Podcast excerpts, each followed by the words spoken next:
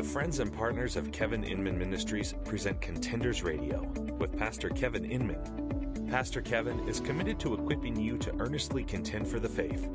For more information on Pastor Kevin and Contenders Radio, please visit our website at www.kevininman.org. That's www.kevininman.org.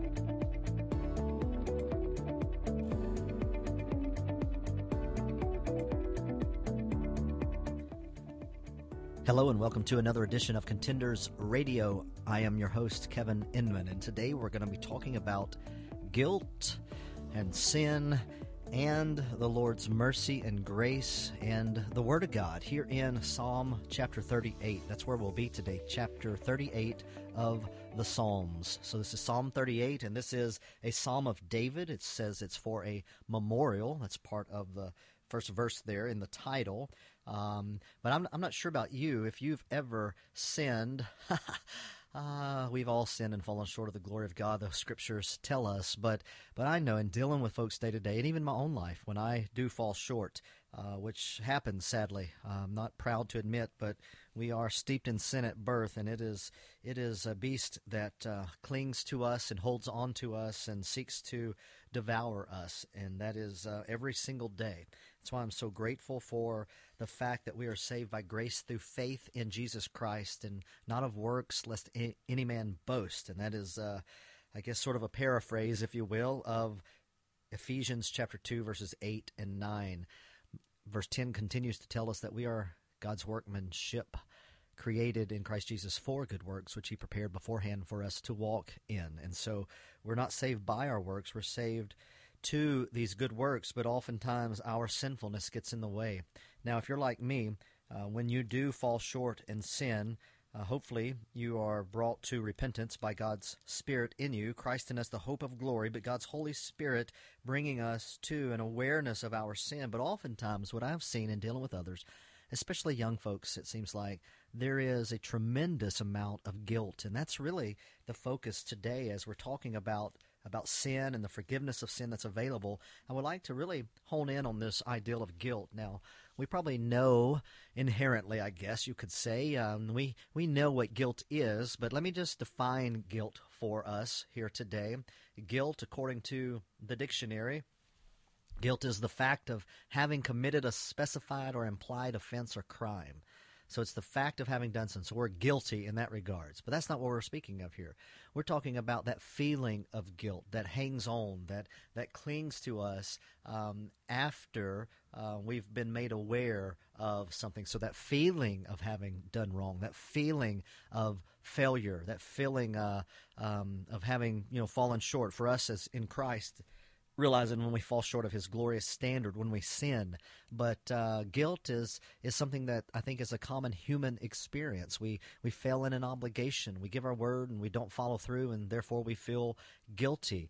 Guilt is is one of those things that is very dangerous for us to relish in, to to walk in, and and not to deal with. And so today, uh, let me just jump in. I I don't do so well trying to talk about the beginnings of a lot of this stuff but but what i hope we can do is just jump into god's word because in god's word here in psalm 38 we see uh, this psalm really being I guess you could say it falls under un, into three sort of headings, three divisions. The first um, we see describing here in verses 1 through 8 specifically, describing the sufferings from sin. So here is the psalmist talking about sin and the suffering that comes along with the sin. And then the second heading, I guess you would see, is the, the loneliness that that comes forth from that besetting guilt over the sin.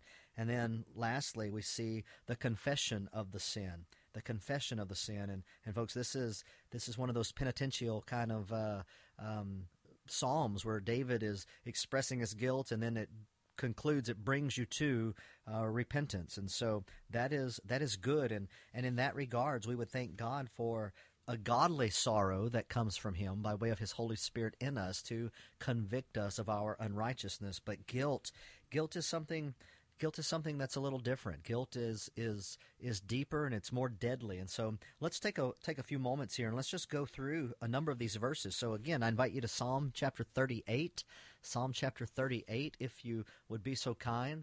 And um, I want to just kind of make our way through this psalm. And so we see a number of of of penalties, I guess, if as you look verse by verse here through this psalm, through Psalm 38, you can see that guilt unresolved leads to all sorts of detrimental things for your life and so and for my life. And the first one in fact let's just read here verse 1 and 2 o lord rebuke me not in your wrath and chasten me not in your burning anger for your arrows have sunk deep into me and your hand is pressed down on me. We see the psalmist here he is crying out to god asking god again to rebuke him not in wrath, but and then to chasten him not in anger, not in the burning anger of God.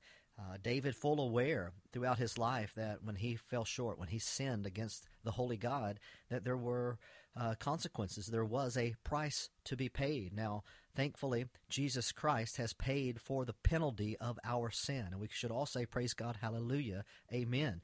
Jesus took on upon himself all of the guilt, all of the, the due penalty, all that was required as payment even for our sin debt. And Jesus took that upon himself and became the propitiation for our sins. He was the divine satisfaction. He alone was able to satisfy the price, the penalty, uh, the wrath even uh, of of the Father, of God the Father, and so Jesus became that for us. But yet, as David acknowledges, there still is a price that we oftentimes have to pay. And when we go on uh, with unconfessed sin, guilt has a way of taking root and I'm telling you, I know Christians who know they're forgiven, and yet the guilt still holds on. And so, my friends, today I pray that you would see that guilt brings an internal pain, and therefore we must deal with it. And that's what verse 2 talks about there. Your arrows have sunk deep into me.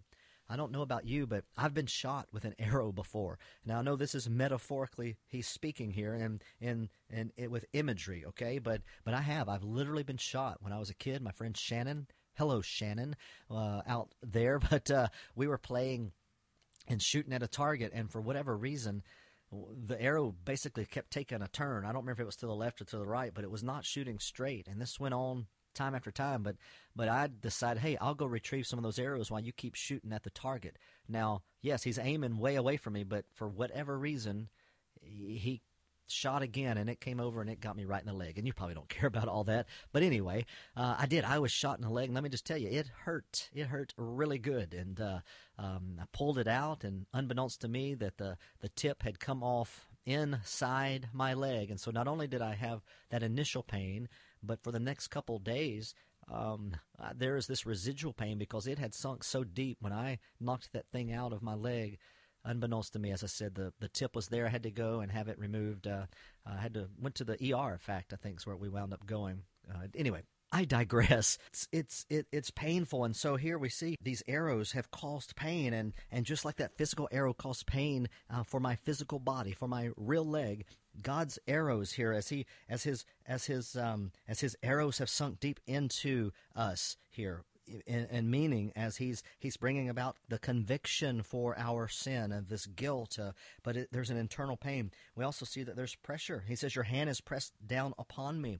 And sometimes we feel when we're carrying guilt around we feel like there's a weight upon us that there is a, a, a, a pressure and and that is true according to the psalm. God's hand pressing down upon us the psalmist says um, verse 3, it goes on to describe more physical ailments, uh, physical illness that results from unresolved guilt. He says, There is no soundness in my flesh because of your indignation. No soundness. There is, there is no health in my bones because of my sin. And, folks, I don't know about you, but I know, I know for a fact that it, that that sin and the and the burden of the guilt of the sin unresolved, it does absolutely affect us physically. It absolutely does. There's a fourth thing in verse 4. He says, For my iniquities are gone over my head.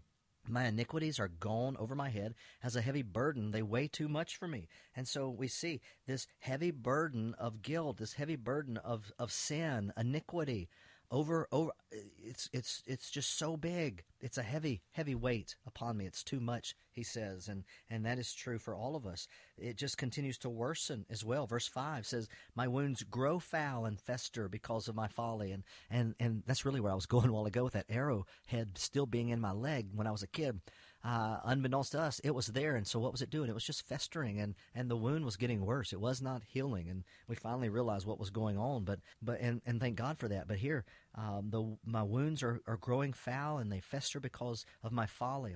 Verse 6 these worsening, worsening circumstances now uh, continue to feed into a daily sadness. Look at verse 6. I'm, I'm bent over and greatly bowed down. I go mourning all day long.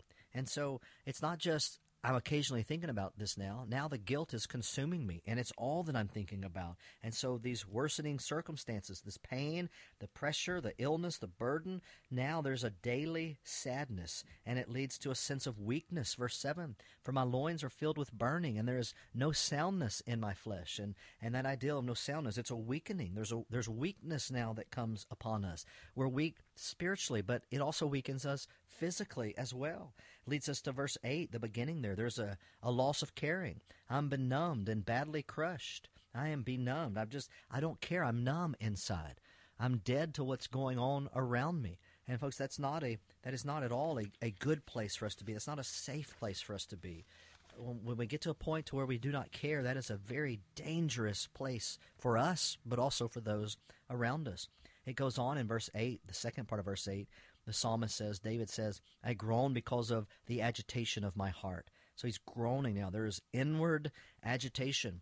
And you know, you know what that's like. I'm sure. I, I, wish you didn't, but but we allow things to fester, and that's exactly what happens. That that agitation or, or that worry now becomes agitation, and so not only are we are we worried, uh, uh, but but but we're we're we're beginning to get stirred now. We're agitated, and that's that's worse, and it, that leads to more problems. Like verse ten says, the beginning of verse ten, my heart throbs, my strength fails me. So we, this heart throbbing, we might we might think uh, uh, of of of, of heart palpitations. We may think of of that sort of thing. Look at verse eleven. Verse 11 My loved ones and my friends stand aloof from my plague, and my kinsmen stand afar off. So there's this, this ideal of loneliness and isolation. And, folks, the longer we go on in sin, we absolutely isolate ourselves but but as as unresolved sin turns into guilt for us Christians over that sin we're, we're we have a sense of, of guilt and it just begins to eat away at us and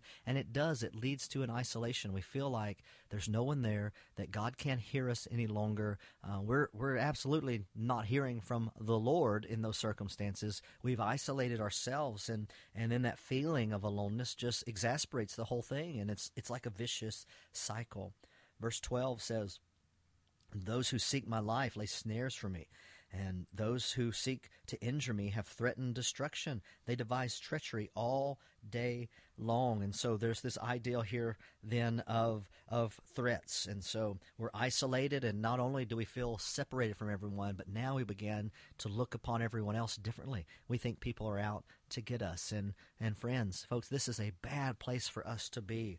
This guilt must be dealt with. And so we see even in verse 17, uh, for I'm ready to fall and my sorrow is continually before me. So this isolation, the sadness, all of these things, the threats have have just led to, as it says, to a sorrow, and uh, it's just continually before the psalmist here. And finally, that next verse, verse eighteen, I confess my iniquity. I'm full of anxiety because of my sin. So he's now he's he's acknowledging what's happening. All of these things are causing this anxious feeling, and folks, anxiety is not not not not good for us anxiety is is is is sinful worry sinful, fear, sinful. And so our guilt pushes us in that direction when it should push us, it should drive us to God.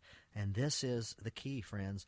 As the psalmist said there in verse 18, I confess my iniquity we must confess. We must go to God. He, he goes on to say, um, verse 21, Do not forsake me, O Yahweh. Do not forsake me, O Lord my God. Do not be far from me. Make haste to help me, O God of my salvation. He, he turns to the Lord, which is where we should go.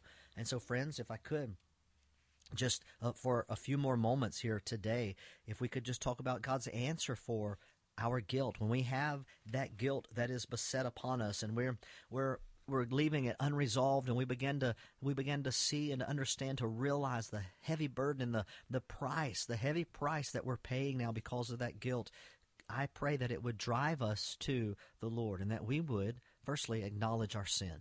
Acknowledge our sin. And that's that's what verse 18 is all about in psalm 38 david says for i confess my iniquity which is sin, iniquity, sin, same thing. He says, I confess my sin. And friends, we too need to acknowledge our sin. In Psalm, or excuse me, Proverbs chapter 28, verse 13, the first part of that verse says this It says, He who conceals his transgressions, which again, another word for sin, he who conceals his transgressions will not prosper. So we have we have to, we must acknowledge our sinfulness. First John, in the book of First John chapter 1, verses 5 6, 7, and 8, the Bible says this This is the message that we have heard from him and announced to you that God is light, and in him there is no darkness at all. If we say that we have fellowship with him and yet walk in darkness, we lie and do not practice the truth. But if we walk in the light, as he himself is in the light, we have fellowship with one another. And the blood of Jesus cleanses us from all sin. If we say we have no sin, we deceive ourselves, and the truth is not in us. If we confess our sin, he's faithful and righteous to forgive. That's verse 9. Us from and cleanse us from all unrighteousness. So we admit that we're a sinner, and secondly, we do what verse 9 says we confess that sin to God. And that's the same thing that the psalmist did in Psalm 38. That's what David did. I confess my iniquity, and we too must do that. So we confess our sins. The Bible tells us that he's faithful and just and will forgive us of our sins He's faithful and righteous or just, and he will forgive us of our sins, cleanse us from not some unrighteous, but all unrighteousness. And praise God for that. So we firstly acknowledge our sin by admitting that we are sinful. We admit that we have sinned. We confess then that sin to God. And we name it specifically. We, we, we must. We must name it specifically. Proverbs 28 13, the second half of that verse. Remember, um, just a moment ago, we saw that he who conceals his transgressions will not prosper, but it continues. It says, But he who confesses and forsakes them will find compassion. He who confesses and forsakes his sin will find compassion. And praise the Lord for that. God is merciful and gracious. And so, Psalm 51, the Psalm um, this is a beautiful psalm of David when Nathan the prophet came to him after he had uh, sinned against the Lord with Bathsheba. Um, he sinned against her and her husband as well, but um, and against his wife as well, but but primarily sinning against God Almighty. In Psalm 51, David says, be gracious to me, O God, according to your loving kindness, according to the greatness of your compassion. Blot out my transgressions. That's verse 1. And folks, listen, that's how we want God to respond to us graciously, according to his loving kindness, not according to what we've done, not according to what we deserve, because we deserve his wrath because of our sinfulness. But we want him to respond to us according to his loving kindness, according to his great compassion. In verse 2, he says, Wash me thoroughly from my iniquity and cleanse me from my sin. For I know my transgressions and my sin is ever before me. Against you, you only I have sinned and done what is evil in your sight, so that you are justified when you speak and blameless when you judge. And so, friends, what a, what a beautiful passage there of confession, acknowledging our sins to God. We admit it to ourselves. Yes, oh man, I've messed up here. I've sinned against my holy God. And we confess it to God, name it uh, if if we need to and, and and friends listen we need to we need to seek his forgiveness. For a christian remember we don't come under judgment for salvation. If we're in christ we are saved and there's nothing that will ever change that. If we truly belong to christ nothing can ever separate us from the love of god that is in christ jesus our lord. And so we know that to be true and so what we're doing when we confess our sins to god we're seeking that forgiveness. We're we're we're trying to reestablish an open, right relationship with the Lord, and so that's what we're to do. First John one nine talked about that, um, and and and really it goes on. Let me turn back there momentarily. I'm still in Psalm 50 here, so let me get back to the end here nearly of Scripture. We're studying Revelation at our church on Wednesday nights at Grace Point Eagle Heights. But in First John chapter, um, Revelation is the end. That's the whole point of that. Sorry, my, my, I went all the way to the back as I'm turning. You didn't need to know that, but anyway, there you go. Uh, so First John uh, chapter one again, we see really verse nine talks about us confessing our sin, and and this this thought continues all the way down through um, chapter two, verse two. In fact, let me just read that again. Uh, 1 John 1 9 and following. If we confess our sins, he's faithful and righteous to forgive us of our sins, to cleanse us from all unrighteousness. If we say that we have not sinned, we make him a liar, and his word is not in us.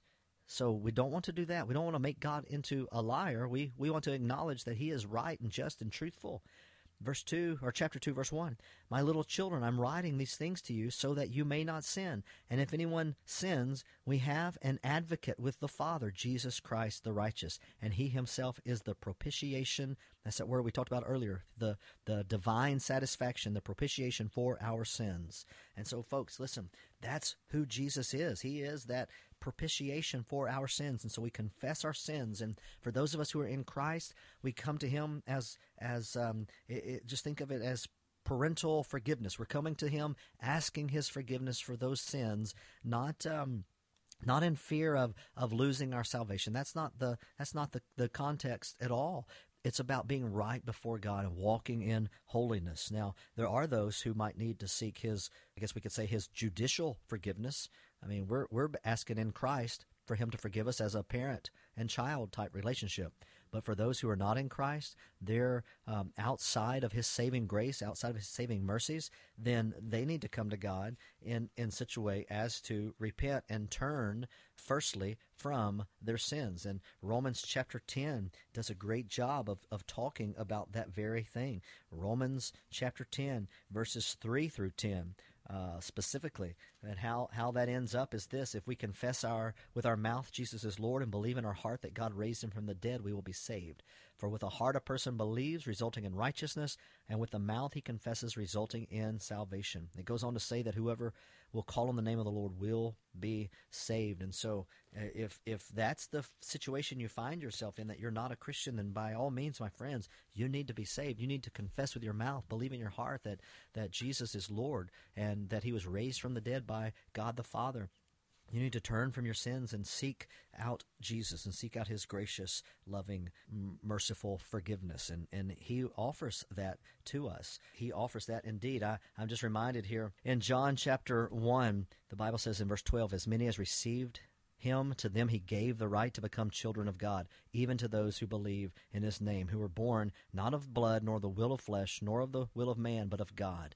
And I love the next verse. And the Word became flesh and dwelt among us, and we saw his glory, glory of the only begotten from the Father, full of grace and truth. That is where all the grace, all the truth comes from. It comes from the Father through the Son to us and praise God for that. So we acknowledge our sin, we admit our sin, we confess our sins to God, and if we are Christians in Christ, if we are saved ones, called out ones, then as we confess our sins again, remember it's just for that that uh, reaffirming that right relationship, reopening that relationship because not not because God has moved, but because we have moved and sinned and caused a breakdown in the lines of communication, so to speak. Our sin, our sin separates us from God in that regards, but it can never, if we're in Christ, our sins will never ultimately separate us from God. But if you're not a Christian, they absolutely will. You are under the wrath of God, and so you must repent of your sin and and come to saving faith in Jesus Christ. But here's another thing. Before we run out of time, we admit that sin, we acknowledge it, we confess it, but then we ask for forgiveness. And here is, you may think this sounds redundant and, and unnecessary, but folks, listen. We, we see in, throughout the scriptures that we are to confess specific sin to the appropriate people. All right, also. And so Matthew chapter 5 talks about that very thing. You know, David, this Psalm 51 incident we read uh, earlier, David had sinned, and, and he says, I've sinned against you and you only. Now, ultimately, that's the truth, but practically, we know that David had committed his sin with Bathsheba. We know that he committed the sin with her, against her, and against her husband, because she was married as well. Then David conspired, remember, to have her husband killed in the line of duty while he was fighting for King David and for Israel, for God. And David should have been there fighting as well, but he was not. He was somewhere he shouldn't have been at a time he shouldn't have been doing what he should not have been doing. And that's a dangerous combination. David also owed it to Bathsheba. He couldn't very well apologize to uh, her husband because he had had him killed. But, folks, listen, we have the opportunity. We should seek forgiveness from the appropriate people. Now, here, here's another little th- friendly reminder. If if there are others who are not involved, there's no reason to tell them. We can get into some some dangerous waters. Just go to the people. If you've wronged someone, if your if your sin, if the guilt for your sin is is concerning someone else, then confess that to them. By all means, confess that. James five sixteen talks about that. Matthew chapter five uh, specifically speaks of that. Matthew chapter five verses twenty three and twenty four. Let's see if memory serves. Let's see how well memory is serving. Let's turn to Matthew chapter 5, verse 23. I think it's 23 and 24. Yeah. It says, Therefore, if you have if you are presenting your offering at the altar and there remember that your brother has something against you, leave your offering there before the altar to go. First be reconciled to your brother and then come and present your offerings. And so um, here, if we've been wronged or we've wronged someone, I mean, the, the ideal would be the same. We need to acknowledge that. We need to confess that and ask for forgiveness. We don't want to blame, blame shift. That's another thing we're, we're so quick to do. We do not want to say, well, I did this, but I only did it in response to what, you know, to this event or to what this person did. Friends, that's, that's making an excuse. We should just own up to our our part of the sin, our our guilt for the sin, whatever it might be, we own up to it without um, blame shifting, without making an excuse. No ifs, no buts, no maybes. You know, maybe if this would have happened this way, I wouldn't have done this. No, just own up for what you've done. That is true confession. And so, so ask for forgiveness. Ask, you know, be specific. Don't blame shift. Acknowledge the hurt and accept the consequences that come. Remember Psalm 51. David confesses to God, and yet there was still a price to be paid. David did not have to suffer eternally for that sin because he sought forgiveness, but there were consequences in his family uh, as a result of this tragedy. As a result of his sin, um, there was absolutely a consequence to that for him, for his son, for for um, the rest of the family as well. And so we want to acknowledge, we want to accept the consequence, and then move forward. If we if we're able to make restitution for something we've done, if it's something that we can restore, then we should absolutely restore that. Uh, Matthew, or rather Luke 15 verses 18 and 19 talk about that seeking restitution, that sort of thing for those involved. If we if we're able to do that, then by all means we should. And then finally, we just need to change. We need to we need to not go back. We need to not go back. And you think, wow, that's that's kind of uh, obvious. We should stop sinning. We should stop being guilty. Yeah, that's kind of a no brainer. But it's true. We we should. And so when we begin to walk through this, acknowledging our sin, admitting it, confessing it to God, asking for forgiveness of those involved, not making excuses or blame shifting, accepting whatever consequences as we seek to try to make restitution. As we're doing those things, we are changing. And then we should just remain that way. We should go forward, not looking back. We should be renewed in the spirit of our mind, as we've talked about previously. Put off the things that are sinful. Put on godly attributes and, and whatnot. And, and as we as we do this, and especially this idea of changing our thinking, folks, this is huge. And and um, in First Corinthians, I'm reminded of another verse here in First Corinthians chapter. Well, that's not it. It's Second Corinthians chapter seven. Yeah, Second Corinthians chapter seven, verses 10 and 11 says, For the sorrow that is according to the will of God produces a repentance without regret, leading to salvation. But the sorrow of the world produces death. For behold, what earnestness this very thing, this godly sorrow, has produced in you? What vindication of yourselves, what indignation, what fear, what longing, what zeal, what avenging of wrong. In everything you demonstrated yourselves to be innocent in the matter. And so what happens is, as we begin to truly uh, admit, to confess, to repent, to to uh, seek restitution and forgiveness, and all those things, we begin to change. That is the natural result, and so we should remain changed. We should continue to walk in the newness of life. Now, friends, we are out of time, but I want to just encourage you. If you are feeling guilty, I encourage you to make your way through this psalm, through Psalm 38. Make your way looking at what that guilt is doing, and then seek forgiveness. Until next time, God bless. Thanks for to today's broadcast of Contenders Radio with Pastor Kevin Inman.